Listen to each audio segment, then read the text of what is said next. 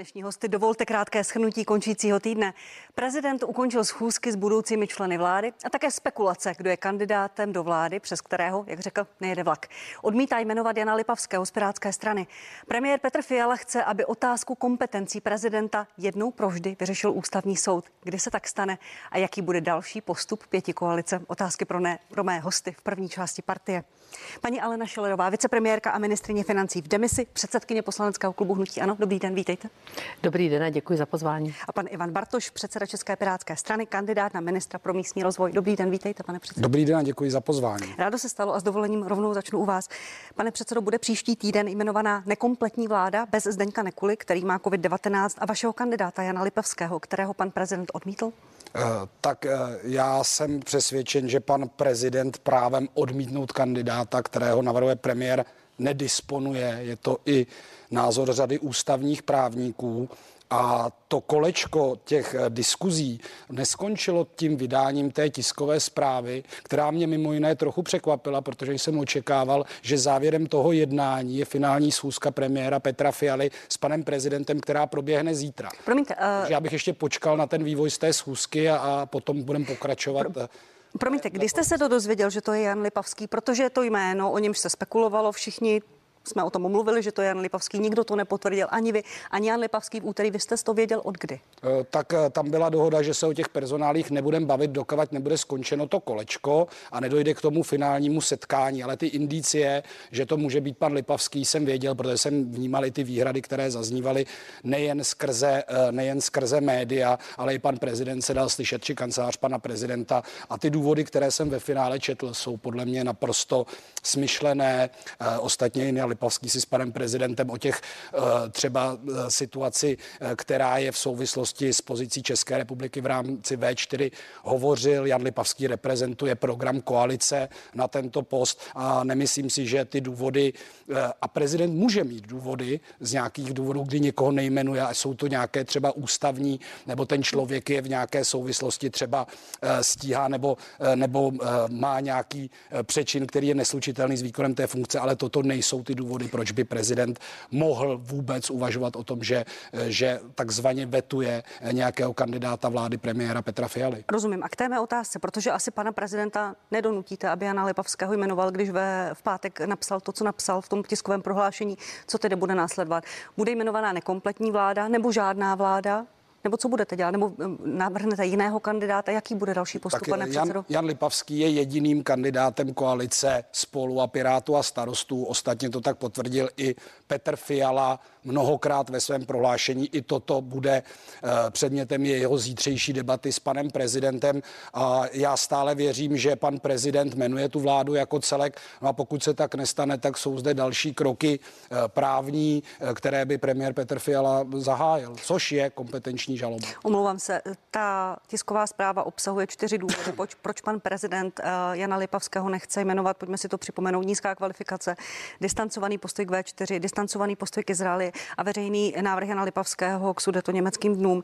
Já se mluvám, já se nechci vlastně teďka zabývat tím, jestli jsou ty důvody důvodné, nebo jak se na ně díváte. Ty důvody jsou, to důvody, jsou nesmysl. To jste řekl, to jsou důvody pana prezidenta. Mě zajímá, co bude dál. Budeme mít příští týden vládu bez ministra zemědělství z těch důvodů uh, zdravotních a bez uh, ministra zahraničí, nebo nebudeme? A uvidíme, jakým způsobem dopadne ta zítřejší schůzka pana uh, premiéra s panem prezidentem. Já jsem logicky chápal, že po těch uh, jednotlivých rozhovorech s ministry je tato pondělní schůzka tím zakončením a já stále věřím, že prezident Zeman dodrží ústavu a vládu Petra Fialy jmenuje tak, jak byla navržena. Včetně Jana Lipavského. Včetně Jana Lipavského. Uh, omlouvám se, zeptám se ještě jednou. Pokud pan prezident zítra řekne panu Fialovi, přes pana Lipavského nejede vlak, zopakuje to, co řekl už jednou jaké pozici jsou Piráti, jak vystupujete? Přistoupíte na to, že ve vládě nebude ministr zahraničí za vaši stranu, bude tam nějaké alternativní řešení, to znamená, že ministerstvo bude řídit buď pan premiér Fiala, nebo vy, pane předsedou, a nebo budete trvat, že ta vláda musí být jmenovaná jako celek a bude vládnout kabinet Andreje Babiše v demisi? Eh, tak eh, znovu, a už bych to opakoval po třetí, zítra je ta klíčová schůzka premiéra Petra Fialy s panem prezidentem. Na základě toho eh, výsledků budeme dále jednat. Ve hře je ta kompetenční žaloba. Vláda by měla být jmenována kompletně, včetně všech ministrů. On i ten důvod, který souvisí s tím covidem, eh, tam přece není nikde žádná podmínka. Vláda je jmenována v momentě, kdy se prezident setká s každým jedním tím účastníkem. Uvidíme, jaký přinese výsledek zítřejší jednání Petra Fialy s prezidentem Zemanem a následně toho se setkáme s šéfy koaličních stran a budeme zvažovat další postup. Ale já stále věřím, že eh, ta dohoda je na této úrovni možná. Paní ministrině, eh, jak vy se díváte na ten postup pana prezidenta? Postupuje v rozporu s ústavou nebo ne? Tak já se nedomnívám, že postupuje v rozporu s ústavou. Já jsem velmi pečlivě i jako právník, mě to zajímá samozřejmě profesně, sledovala na eh, české televizi to online zpravodajství, kde se vyjadřovala celá řada ústavních právníků a tak jako jich řada proti tomu postupu, tak eh, řada ho hájí. Pan profesor Gerlov, Hazenkov, Cyril Svoboda, který byl jeden ze spolutvůrců ústavy a, a tvůrce jednoho z prvních komentářů ústavy. A eh, oni říkají, když bych třeba parafrázovala nebo volně, prosím, neřeknu to přesně, slova pana profesora Begerlocha, on říká, kdyby byl prezident eh, prostě nucen jmenovat toho, kdo je mu navržen, vždy bez zesporu, tak by tam bylo uvedeno, že je tím návrhem vázán. A on, tak jak je ta ústava prostě, mm, eh, tak jak je napsána, tak samozřejmě on nemůže si jmenovat kohokoliv. Nemůže si sám vytáhnout někoho z klobouku a jmenovat si musí prostě vycházet z těch návrhů, ale může ty návrhy odmítnout, protože on není vázán tím návrhem a může proto mít důvody. Ten spor je bez zesporu politický. Ten spor, já si myslím, že není, že slovy Václava Klaus kauze, to jsem také četla, mě to všechno velmi zajímá. A on řekl, prostě je to nedůstojné ten spor, je to politický spor. Myslím si, že dezignovaný premiér Fiala musí teď prokázat své vyjednávací schopnosti a schopnosti přesvědčit pana prezidenta. O tom mluví tady i pan předseda, že to bude schůzka. Já jsem ráda, že pan předseda Bartoš připouští, že není povinen, protože všichni víme, a je to ve veřejném prostoru, že vlastně v době, kdy pan Poche byl navržen na ministra zahraničí, odmítl pan prezident, oni to podpořili, takže to je věc, ale on to teď řekl. On řekl, nemusí vždy a pouze prostě eh, se tady polemizuje s těmi jednotlivými důvody pana prezidenta. Ale o tom, že pan prezident odmítnout může, to by se spodu pravda je. Dobře. A podle mě není jiná možnost. Není jiná možnost. Pokud se nedomluví zítra a pan nedesignovaný premiér ho nepřesvědčí, což bude vlastně jeho první takový velký úkol, kde musí ukázat, jestli toho je schopen. A jestli se mu to nepodaří, tak je jediná šance jmenovat tu vládu bez eh, pana Lipavského s tím, že někdo převezme zahraničí. Protože tím, že potom rozhodne ústavní soud v nějaké otázka, otázka a co bude potom? Zmiňovala jste co bude potom? To bychom si také mohli říct. Jaká bude exekuce toho rozhodnutí Zmiňovala ústavního soudu? Zmiňovala jste uh, Václava Klauze, který se k tomu vyjadřoval mm-hmm. a vyjádřil se k tomu i Bohuslav Sobotka, mm-hmm. bývalý premiér, který uh, měl také s panem prezidentem spory. Nicméně pan prezident potom ty jeho dva kandidáty, pana Dýnsbíra, pana Zaorálka, jmenoval na rozdíl od pana Pocheho, které jste zmiňovala, a pana Šmardy. A pan Sobotka si myslí, že ty mocenské uh, kompre, nebo mm, ten mocenský apetit, jak to nazval, a překračování pravomocí vzniklo právě díky ústupkům Andreje Babiše. Nebyla to chyba? Já Byla to přece také vláda pana četla, premiéra. Také jsem to četla. Já si naopak myslím, že Andrej Babiš tomu přistoupil naprosto pragmaticky, že prostě hledal vždy dohodu s panem eh, prezidentem, snažil se prostě posouvat ty věci dál. Nakonec naše vláda vydržela čtyři roky v těžké, v nejtěžší době eh, obrovské krize. To si myslím, že také obrovské plus. To se prostě počítá, že jsme tady udrželi stabilní vládu. A eh, já podívejte se do historie. Prezident Václav Klaus, prezident Václav Havel, prostě všichni měli někdy historicky výhrady k některým kandidátům a nechtěli je prostě jmenovat. Já jsem si to teď podrobně znovu připomínala v různých A také pan, článcích. také pan prezident uh tehdejší premiér Zeman se vůči tomu velmi ohrazovali a ano. říkali, že na to z ústavy právo nemají. Ten, ano, ten rozhovor vím, pana prezidenta a vzpomína, Zemana a také jsem četla, A také jsem četla, co na to odpověděl Václav Havel. Ten tehdy řekl, až bude pan premiér Zeman prezidentem, tak na to změní názor. A já vám odpovím slovy e, Miloše Zemana, jen blbec nemění názory.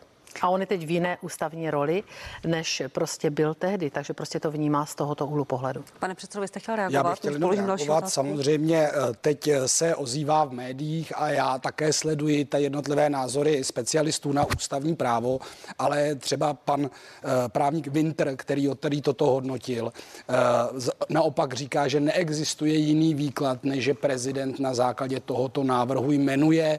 My nejsme v prezidentské demokracii, jsme v parlamentní parlamentní demokracii, proto vláda jako taková, a to známe se z té pozice v tomto volebním období, je odpovědna sněmovně, ministři jsou interpelováni ve sněmovně. Skutečně ta věc, kdyby prezident mohl zasahovat do toho seskládání vlády, to by jsme spíše byli v nějaké prezidentské demokracii. Zároveň by to implikovalo, že se prezident účastní toho koaličního jednání těch stran, které se stavují vládu, nikoliv to na návrh a o to slovíčko se tam hraje skutečně nedefinuje tu pravomoc prezidenta, že on si může vybrat, či nemusí vybrat. Jsou tam ty důvody, které jsou ústavní, například, kdyby se někdo rozhodl jmenovat soudce, toto nelze, ale ty nebyly naplněny a prostě říct, že někomu se nelíbí něčí politický názor, si nemyslím, že je ten důvod, který by prezident mohl vůbec té ústavy použít. A pokud tam bude ten kompetenční spor trvat, tak skutečně tím řešením je kompetenční žaloba, o které budou rozhodovat patřičné,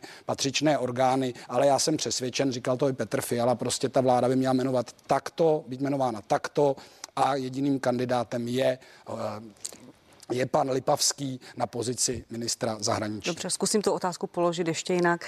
Pokud kompetenční žaloba, tak po jmenování nekompletní vlády nebo, po jmenu, nebo ještě před jmenováním celé vlády. S tím, že by mohl trvat ten, to, to rozhodování ústavního soudu i několik měsíců, jak se vyjádřil Pavel Rychecký. Já jsem, já jsem viděl vyjádření pana Rycheckého dvě až pět měsíců. Eh, my spolupracujeme i s ústavními právníky, ale já stále věřím, že i třeba ta zítřejší schůzka může do té věci přinést jasno a vláda Petra Fialy, i ta dohoda těch pěti stran v koalici byla přece na stole už při uh, ustanovení hmm. poslanecké sněmovny 8. 17. Petr Fiala nesl ta jména uh, panu prezidentovi a představil mu tu, to složení té budoucí vlády. A my jsme téměř měsíc potom v krizi ekonomické, v krizi covidové. A není to Petr Fiala nebo politici, kteří mají teď v tuhle chvíli většinu ve sněmovně díky hlasu voličů, ale je to prezident Zeman, který v tuto chvíli, i když na hmm. začátku tam byly objektivní zdravotní zdravotní potíže prostě brzdí vznik vlády, která je připravena převzít tu zodpovědnost, nastoupit do těch rezortů a činit ty potřebné změny. Já budu vy, vy jste velkým optimistou, pane předsedo. Pokud by pan prezident opravdu nechtěl pana Lipavského jmenovat, byla ta cesta nekompletní vlády, kdo by řídil ministerstvo zahraničí? Vy nebo pan Fiala? Tohle to je předběžná otázka. A čím si vysvětlujete postup pana prezidenta? Vy jste označil ty důvody, které v pátek zveřejnil za zástupné nebo nesmyslné, jste dokonce řekl. Nemůže to být tak, že si pan prezident vybral nejslabší stranu, promiňte, s ohledem na váš volební výsledek při vší úctě. Navíc zahraniční politika se překrývá s agendou pana prezidenta, aby destabilizoval koalici. Myslíte si to? Tak nebo... já to, já to tak eh, bohužel vnímám pan prezident Zeman i za vlády pana premiéra Babiše měl velmi silný vliv na tu politiku vládní, je zvyklý tuto roli hrát, tuto roli zastávat. A je potřeba se tomu postavit a říct jasně, lidé volí své zastoupení ve sněmovně, na základě toho vzniká vláda, ta se zodpovídá sněmovně a není to prezident eh, České republiky, který by měl mít nějaké personální výhrady jenom kvůli tomu, že třeba jeho vize politiky vůči Čínu, Číně a Rusku, což já si myslím, že je ten hlavní důvod, eh, proč nakonec to eh, jsou ty jeho výhrady k panu Lipavskému, tak to nejsou ty důvody, pro které by neměla vznikat vláda ta role prezidenta v parlamentní demokracie je zcela jiná. Čím vy si vysvětlujete to postup pana prezidenta, paní ministrině? A teď už bez ohledu na to, jestli není právo má nebo nemá a pravděpodobně bude rozhodovat uh, ústavní soud. Vysvětluji si to prostě tím, aniž bych chtěla vůbec, já absolutně se vyhýbám tomu, abych veřejně kádrovala kohokoliv z navržených já kandidátů. Se, tak já jsem se vás ano, ano, ano, děkuji, že se na to neptáte takto. My si počkáme, až ta vláda bude jmenovaná a pak eh, samozřejmě předpokládám, že by nějaká důvěra tam nějaká debata bude, takže do té doby rozhodně nikoho kádrovat nebudu, ani pana Lipovského. Vysvětluji si to tím, že prostě má ty výhrady, ale když se podíváte i vůči naší vládě, byli jsme neustále osočováni čtyři roky, že máme přátelské vztahy eh, s Hradem, že má pan premiér a i naše vláda se s tímto potkala, že on prostě řekl ne, Řekl nebudu a řekl to dvakrát, že nebude jmenovat a měl prostě určité výhrady a byla to otázka to, jak Andrej Babiš nakonec se s ním domluvil. Čili on to tak vnímá, ty důvody uvedl, uvedl já je nebudu hodnotit ty důvody, zda jsou relevantní, nejsou relevantní. Je to, říkám znovu, je to politický spor.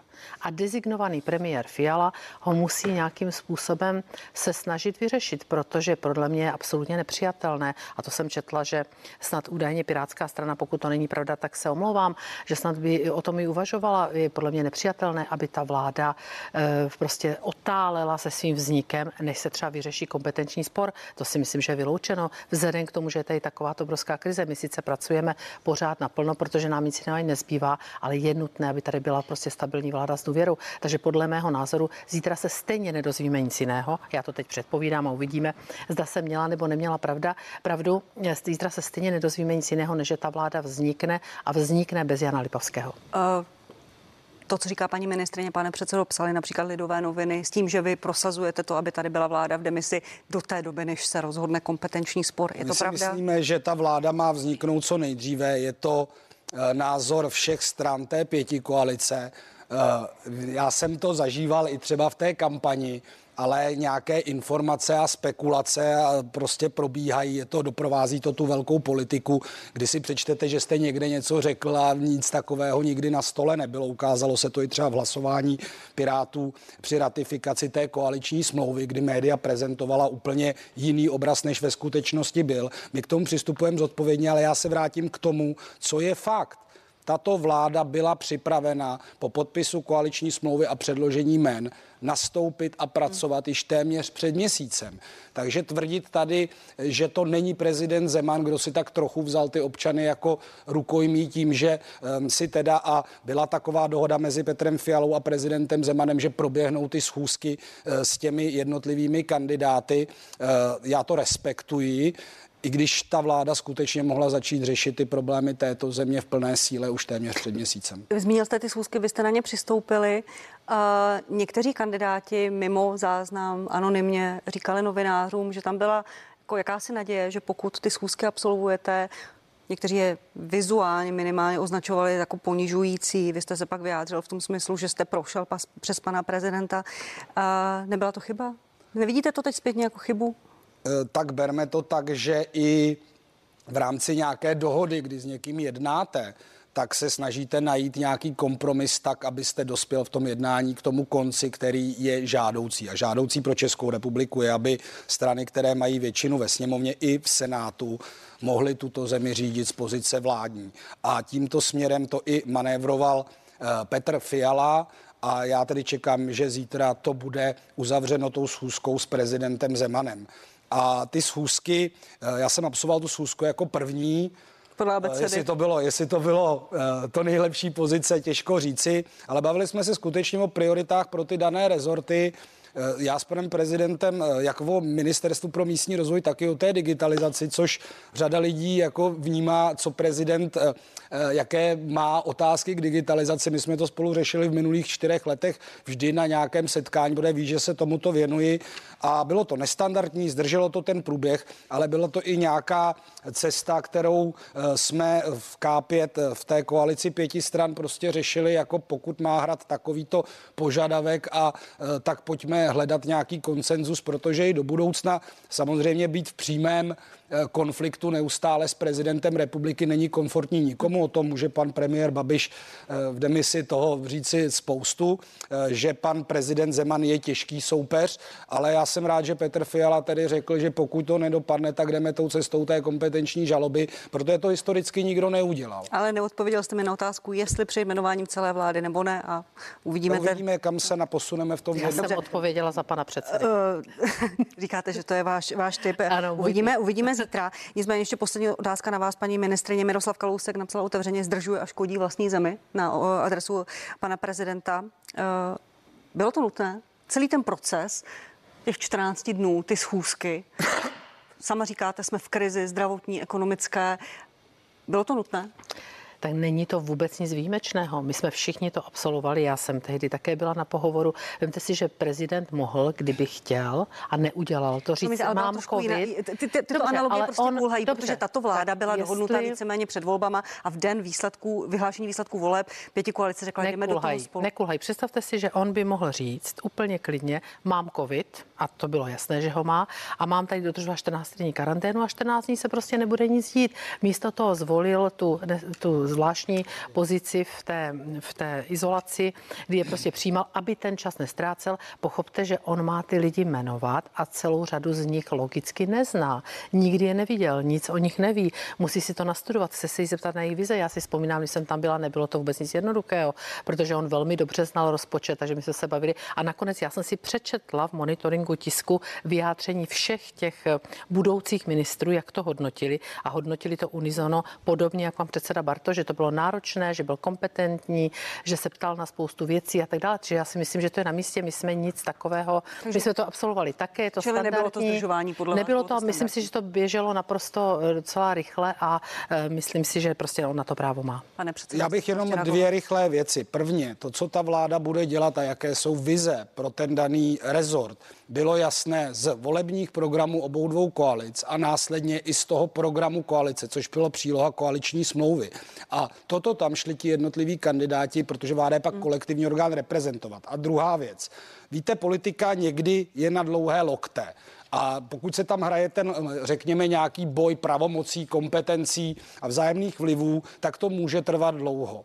Ale v momentě, kdy nám tady rostla čísla covidu, která naštěstí teď byly dobré výsledky eh, z těch testů, kdy jsme řešili, nebo jsme v prostřed řešení a stále bude o tom jednat ve středu sněmovna, jakým způsobem přistoupit k řešení energetické krize a dopady, její dopady na, do, na domácnosti a firmy. Když máme tedy revidovat i ten rozpočet, eh, který přijde do sněmovny, který teda my budeme jako nová vláda předělávat, tak si myslím, že vzít si čas na uh, nějaké setkávání, byť to bylo respektováno, respektováno, nebo vůbec prodlužovat tu dobu eh, prostě není žádoucí. A není to žádoucí ani ne tak politicky, ale z pohledu lidí a firm České republice. Ale přistoupili jste Já. na to takto, i pan, pan Fiala na to přistoupil. Proto jsem se vás ptala, jestli to zpětně ono, nevidíte jako chybu. Ono otázka je, že pokud bychom šli do konfliktu a Petr Fiala se takto mohl rozhodnout úplně na začátku, eh, když vystoupil pan prezident předtím, než ty schůzky začaly probíhat, eh, zda bychom tu situaci nějakým výrazným způsobem urychlili. Naopak si myslím, že dokud je šance se nejít do toho přímého sporu s Radem a jestli bude nutný, tak do něj půjdem, protože ta koalice vlastně stojí za Janem Lipavským, tak eh, do té doby se ještě dá jednat, ale i tohleto zdržení, i třeba s pohledem na ty otázky budoucího rozpočtu pro rok 2022, prostě jsou nežádoucí z pohledu občanů České republiky. Říkáte, eh, promiňte ještě poslední otázka, říkáte, že koalice stojí za Janem Lipavským, senátor Hraba řekl, že by Piráti měli přehodnotit tu kandidaturu, eh, napsal, je zjevná že to, co blokuje tu vládu, je zjevná neschopnost sebereflexe ze strany Pirátů. Je to ojedinělý názor pana, no, tak pan pana Hrabě? Nebo... Hraba i zde je častým hostem, on má takové, řekněme, Promiňte, v, v partii byl hostem Nemyslím, jednou. Že, ale uh, viděl jsem jeho rozhovor s jak, jak, silné, Peksou. Jak, jak silné není... jsou ty tlaky v, v hnutí, z hnutí stan na vás, abyste vyměnili kandidáta? Tak já, když dlouhodobě sleduji, uh, tak vlastně říkám, že pan Hraba je tak dosti oproti tomu, jak probíhají jednání s vedením uh, Pirátů a starostů v našem koalici i v té kampani. Pan senátor Hraba hází do veřejného prostoru přes Twitter a přes své sociální sítě poměrně takové jako dlouhodobě kritické věci k Pirátům. A já se pak vždycky ptám Vítka Rakušana, jestli to se nějak se mění názor starostů, nebo je to nějaké jako pozice starostů v rámci té koalici a, a Vítek Rakušan jako většinou je kritický k vyjádření pana Hraby. E, prostě není to názor té koalice. Já zase také v danou chvíli, pokud si vyberete nějakou třeba kritiku konkrétního člena Pirátské strany u toho vstupu do vlády, tak také zaznívali, ale za stranu e, funguje předsednictvo, celostátní lídr a ty strany fungují demokraticky. To, že má nějaký člen e, nějaký názor, je běžné a pan Hraba velmi často vystupuje naprosto v rozporu s tím, jakým způsobem postupujeme my a vedení stanu i ve věci třeba tak toho ustanovení. Já jenom jednu větu, jednu ano. větu, tak já si myslím, ne, aniž bych konzult, ani bych komentovala, co řekl pan Harabá, to ani nevím. To zase tak úplně nesleduji, ale já si myslím, že ta pevnost té koalice se ukázala ve volbách, že není příliš pevná, myslím teď Pirstanu, ale ještě poslední větu k těm, k těm pohovorům pana prezidenta. Víte, kdyby ti kandidáti byli celou dobu známí, myslím teda všichni, neříkám celá řada z nich samozřejmě ano, byli známí, byli prostě jejich názory byly známí, ale vemte si, že už v tom průběhu se vyměnili. Vyměnil se pan Michalík za pana Sikelu, tuším, pak se vyměnil pan Michálek za pana Šalamouna a teď se tam vlastně objevily nová jména, které ten prezident v životě prostě o nich neslyšel. Promiň, ale to bylo, Já to byl jsem o nich neslyšela. I, i vlády Andreje Takže... Babiše, který chtěl mít ve vládě odborníky. Ano, Nebyli to politici, ano, o jejich politických názorech jsme, bez jsme vůbec diskuze, nic nevěděli. Proto jsme bez diskuze na ty pohovory šli. Takže já prostě úplně, já nevidím zcela, nevidím zásadně v tomhle rozdíl. Děkuji vám k tomu tématu. Pojďme na COVID a aktuální situaci. Mm-hmm. Nouzový stav platí do Vánoc, do 26.12. Pane předsedo, pokud budete u vlády, máte 108 v poslanecké sněmovně, budete chtít prodloužit nouzový stav i s ohledem na šíření varianty Omikron, nevíme, co bude. No, Je nutný eh, nouzový stav? Eh, v tuto chvíli, a my jsme se dotazovali vlády, eh, v jaké věci je ten nouzový stav v tuto chvíli potřeba. Ty odůvodnění přišly, myslím si, že dvě zásadní ale, ale minimálně do toho prvního, ono i do toho druhého, ta vláda si vlastně i tím postupem okolo kampaně a po volbách naběhla sama. První věc, na státních hmotných rezervách nejsou zásoby testů ani těch antigenů, který se skutečně musí nakoupit, protože já si myslím, a tam snad jsme už v souladu i e, s vládou odstupující, že testování jako preventivní opatření ve firmách a ve školách je naprosto zásadní a mělo by být, pokud nedokážeme zajistit levné a ve větší míře PCR testy, tak by mělo být jedním ze způsobů bojovat proti šíření nákaze. Čili plošně testovat ve školách. A, a druhá, druhý argument, který zazníval, eh, byl, že to je z důvodu toho, eh, že v danou chvíli vy máte možnost, řekněme, relokovat zdroje například ve zdravotnictví právě na tu covidovou léčbu. Eh, my jsme přicházeli s variantou po dohodě se vzdělávacími instituci v oboru, že by opět byl třeba nástup těch studujících mediků dobrovolný do těch pozic. Eh, já si myslím, že pokud eh, bychom šli tou cestou, kdy děláme efektivní opatření, ale nevy, nejsou to plošné zákazy, které mají přímý vliv, tak pandemický zákon eh, byl postačujícím nástrojem pro zvládnutí minimálně řízení té pandemie. Promiňte, a bude i po Vánocích, protože například podle pandemického zákona nelze omezovat restaurace, nastane silvestrovská noc, může nelze, se nelze, utrhnout. Nelze dělat ta plošná opatření třeba tou uzavírkou pozdní, lze skutečně uh, limitovat třeba počet těch hostů nebo opatření na místě, ale my jsme tuhle debatu vedli tenkrát ještě s panem ministrem Blatným, zda v té složité situaci uh, mu ten pandemický zákon a paní ministrně tam byla, bude stačit. On vlastně řekl, že ano a pak následně kvůli mutaci Brita uh, vlastně se ukázalo, že je problematické ta opatření dělat. A bude, Podle promiňte, mě... bude po Vánocích podle vás nutný nouzový stav nebo ne? Na to se ptá mnoho lidí, já si, já si, budou žít. Eh, on ten nouzový stav je rámec. Ono je na stole je i eh, možnost, že by se v danou chvíli měnil pandemický zákon. Ostatně eh, ten návrh je i na stole. My ho v tuto chvíli nějakým způsobem ještě připomínkujeme. Podle mě je potřeba mít rámec, v kterém lze dělat ta opatření tak, aby fungovala. Pokud tedy nouzový stav není potřeba pro ta opatření nebo pro tu činnost hmm. vys nákupy, nedržme tu zemi v nouzovém stavu. A toto rozhodnutí bude na budoucí vládě. My jsme postavili poměrně komplexní tým, ačkoliv nemáme ty rezorty stále k dispozici ústřední krizový štáb, eh, tak vlastně na půdorysu té vlády, kde už jsou ty jednotliví ministři Vítra eh, pan profesor Válek, eh, pan Blažek, tak jsme postavili ten tým, který teď pracuje se sítí odborníků, kteří ale nesedí nikde v baráku. Bohužel je to stále na principu nějaké dobrovolné participace a to řeší teď ty zdravotní týmy vlády končící a vlády nastupující mezi sebou. Já se zabývám zejména situací v cestovním ruchu. Už jsme se setkali i ze zástupci cestovního ruchu, protože tam zase možná budou dopady výraznější, pokud ta vánoční sezóna přinese vyšší výskyty. Řešíme například opět e, situaci v lázeňství vouchery, ale ta velká otázka spíše jde na ten tým těch klíčových hráčů, což je zdravotnictví, vnitro, což je samozřejmě premiér premiér a další související. Tak, paní ministrině, bude nutný nouzový stav po 26.12. Uh, uvidíme, je to potřeba zhodnotit, musí s tím přijít zdravotnictví. Já bych chtěla říct eh, teda několik, několik reakcí na pana předsedy. Uh, my nikdy nebudeme směřujeme do opozice, o tom není pochyb a nikdy nebudeme, a já si na to dávám velký pozor ve všech veřejných vystoupeních, politizovat COVID. Nebudeme. Nebudeme dělat to, co ta současná opozice, budoucí vládnoucí koalice dělala nám, protože to považuji za trestuhodné. To znamená, pokud oni přijdou a budou v té době už u moci, budou mít za sebou ty aparáty, jinak mi ta čísla nikdy jsme netajili. Adam Vojtěch je posílal antikovid týmu dokonce při několikrát týdně. Eh, je s nima v kontaktu. Bohužel museli jsme si tu rozhodovací pravomoc vzít, protože ta domluva byla velmi komplikovaná, ale to všichni známe z mediálního prostoru. Pokud přijde ta budoucí vláda a řekne, potřebujeme ten nouzový stav. A tady padla, a vy jste, vy jste řekla, to poslední nejdůležitější, a to jsou ta plošná opatření. Proto byl ten důvod. My jsme se snažili do poslední chvíle ho nevyhlašovat, ale tam jsme narazili. Dneska je tady konstantní judikatura nejvyššího správního soudu, tam musí být respektována. Takže pandemický zákon prostě nestačí a já ještě k němu něco řeknu, že jsem skutečně u toho seděla.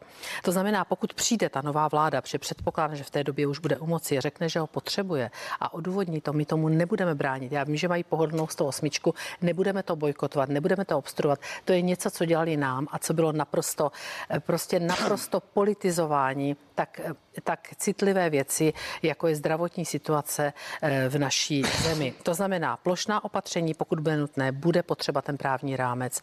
Nákupy, ano, zase na druhé straně, kdybychom těch testů nakoupili na rok, oni by prošli, tak by nám zase začalo NKU nebo někdo z kontrolních orgánů vyčítat, že se chováme nehospodárně. To znamená, bylo nakoupeno tak, jak bylo potřeba a teď se nakupují nové. To znamená, to, to je prostě běžná věc, se kterou budou pracovat samozřejmě budoucí ministři také. Co se týče pandemického zákonu, já jsem od počátku seděla u těch jednání, u všech jsem byla, pan předseda má pravdu. Eh, pracoval na tom tým expertů ministerstva financí, legislativci. A já jsem tehdy řekla, a možná si na to vzpomenete, pane předsedo, jsem řekla, do prvního soudního rozhodnutí.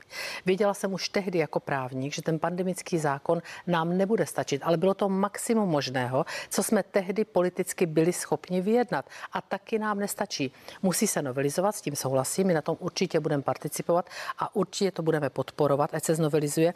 Nicméně, nicméně prostě pokud chcete dělat taková opatření, a skutečně já mám poslední čísla, je to 9 tisíc, asi 0,80 za tento víkend. Já vím, že víkend vždycky má nižší čísla, ale minulý víkend bylo přes 10 tisíc. Já jsem šťastná. Já jsem šťastná za to, že se to začíná splošťovat, že začíná to působit. Vyhráno nemáme samozřejmě. Musíme sledovat další čísla. Máme proočkovanost vysokou. 18 plus má skoro 74%, 12 plus má 73,4%. Ale pořád to jsou, jsme, jsme ještě na čísle. Ano, ale prosím, nenaskakujme na to, je to pravda, ale nám nepomáhá budoucí kandidát na ministra zdravotnictví. Když on vyjde před bránu Lánského zámku a tam řekne, že zruší hned tady eh, vyhlášku o povinném očkování a tak dále, to jsou všechno věci, které nám háží lidově řečeno vidle do těch opatření, protože si vemte, že my jsme očkovali. Promiňte, k povinnému eh, očkování. Očkovali od, mnohem větší od prvního, počet lidí v listopadu, než očkujeme teď. Od prvního třetí. Vaše vláda tady ale zavádí něco, o čem budoucí vláda říká, že zruší. Já vám dám eh, prostor, pane předsedo. A vlastně stavíte tu novou vládu do situace, že už bude muset ona to přijmout, tak pokud vláda to nechce, tak prostě pan, eh, pan Válek řekl, že to zruší. My máme dneska zodpovědnost. Nemůžeme se jí zříct, byť jsme v demisi, tak my nemůžeme být vládou, která topí a svítí. My musíme rozhodovat, ano, aby se tam dal nějaký prostor. To bylo, to vyšlo z diskuzí, s tím přišel Adam Vojtěch, původně to měl od prvního druhý, pak on přišel s tím po debatách s experty, celá řada expertů to prostě eh, doporučuje, celá řada z nich je v jeho týmu, jako v antikovid týmu. Je to určitě správná věc. Já jsem třeba ráda, že se k tomu velice pozitivně vyjádřil generální ředitel hasičů. Eh, v zákoně o zbrojních složkách dokonce je možnost postavit toho příslušníka mimo službu a tak dále. Ta skupina 60, plus, která je nejvíc kritizovaná, ale uvědomme si, že tam máme v této skupině největší smrtnost podle všech těch čísel, která existují. Ti lidé, když tu nemoc dostanou a jsou neočkováni, tak jsou velice často odsouzeni na smrt. Ty případy čtete. Včera jsem dávala na svoje sociální sítě zoufalý eh, saniták mi píše, sanitář mi píše z nějaké jeho české nemocnice, prostě co oni tam zažívají. Prosím, my musíme táhnout za jeden pro, pro vás, nepolitizovat prostě covid. Jenom poznámka, špatně. celá řada odborníků povinné očkování nedoporučuje, jenom poznámka, jsou tady rozpolcení. Pane předsedo. Já bych reagoval na několik věcí, zkusím krátce. Víte, pak, on, pak povinnému očkování. Ano, prosím. a ten apel na to, dělejte to a to v momentě, kdy jsme od předchozí vlády, od pana premiéra několikrát slyšeli, zvítězili jsme nad covidem, best in covid, tečka za covidem, i když ta kampaň ve finále přinesla nějaké výsledky. Prostě postupovat v té věci racionálně, řešit data, řešit ty preventivní věci, testování, trasování a očkování. To je to, co vám potom pomůže a nemusíte dělat ty nákladná opatření. To je to omezování, omezování škol, omezování podnikání. A já věřím, že ta nová vláda bude pracovat tímto racionálním způsobem, kdy řešíme ty příčiny, proč se to děje, aby jsme potom nemuseli přistupovat k těm opatřením, která jsou restriktivního typu, protože v ten moment, kdy jsme dospěli po volbách, čistou náhodou, opět se to stalo po volbách, protože ten covid jako nebyl téma moc těch kampaní minimálně vlády. Takže teď se to nějakým způsobem ustalo schvaluje. Já si myslím, že jestli se pojďme bavit o něčem, co je teď zásadní a může nám pomoct před těmi Vánoci, je skutečně ten booster, ta třetí vakcína těm lidem, kteří už se nechali očkovat, protože náběh těch eh, toho imunitního eh, obrany schopnosti organismu je v řádu dnů a pomůže skutečně v těch skupinách nejohrožených. Jenom poznámka, většina těch teďka vyočkovaných dávek z posledních dnů jsou to ty Ano, mělo by se ne, ještě, mělo by se ještě a teď ostatní státy to uh, vlastně k tomu přistupují snížit ta doba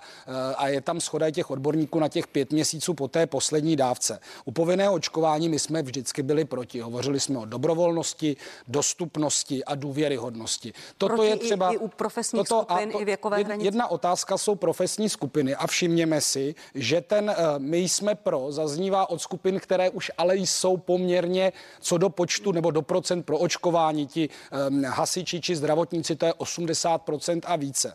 Mě dost překvapilo to vyjádření pana policejního prezidenta, kdy on vlastně řekl, že 10 tisíc z nějakých 40 tisíc, ale řeší to Vít Rakušan, vlastně proočkovaných není a je a, a mohlo by to teda jako být problém. Já jsem skeptický promiňte, u těch zaměstnanců promiňte, sociální promiňte, oblasti. jenom poznámka, zkušenosti ze zahraničí jsou ale takové, že pak se ty velké odchody z těch profesních skupin nekonaly. Uh, já si, já si myslím, že taková, že to se musí domluvit uh, budoucí minister vnitra a myslím si, že může být problém u, té, u těch sociálních služeb a to z jednoduchého důvodu. To povolání je náročné náročné, není ekonomicky nějak jako extra atraktivní, ty lidé jsou srdcaři a já si myslím, že dokud Česka, že i v tomto případě bychom měli být velmi opatrní, měla by tam být schoda, ale u toho vůbec tady, aby byla debata a já ji odmítám o povinném očkování. Když jsou země, které šly prostě důvěryhodným přístupem a dosáhly k 90% Portugalsko, další země, ještě nebyly vyčerpány všechny, ne. Eh, všechny ne. způsoby, jak dosáhnout té vysoké proočkovanosti. Promiňte, řekněte mi, řekněte mi nějaký ne. konkrétní způsob, jak Já vám řeknu dobrý, který už, který už funguje funguje.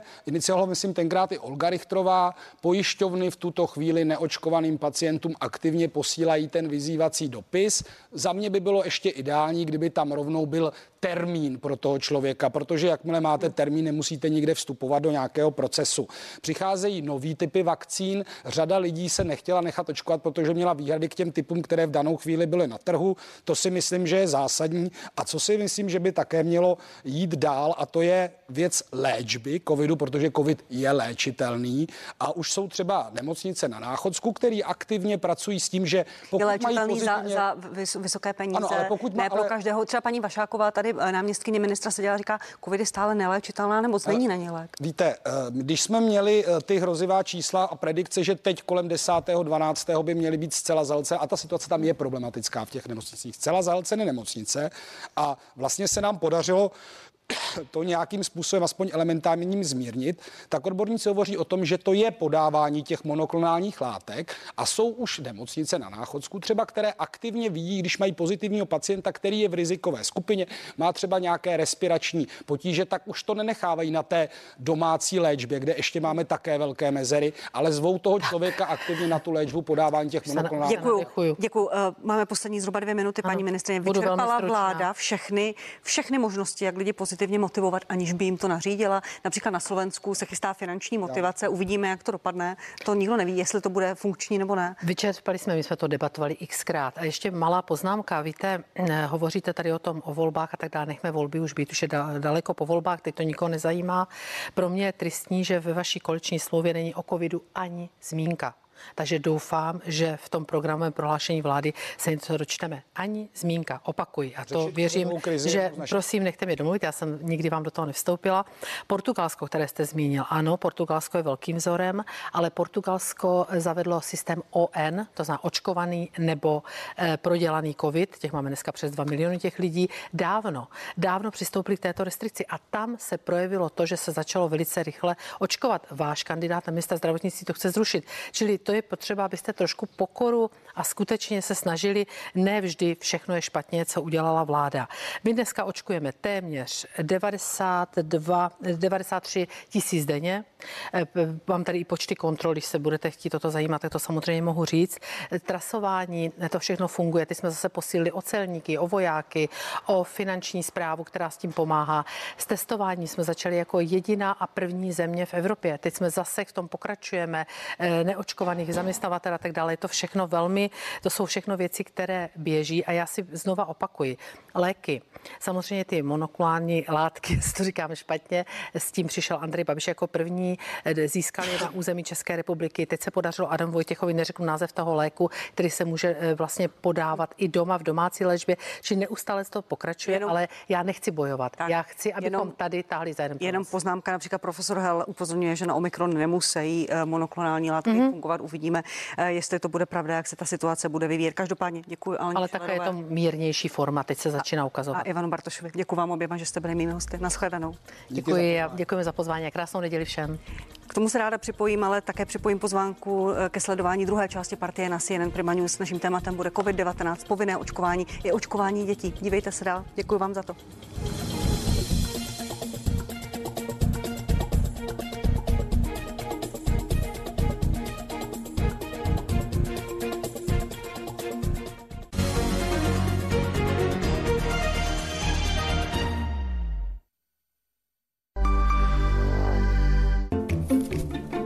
Tento program vám přináší Dáme jídlo.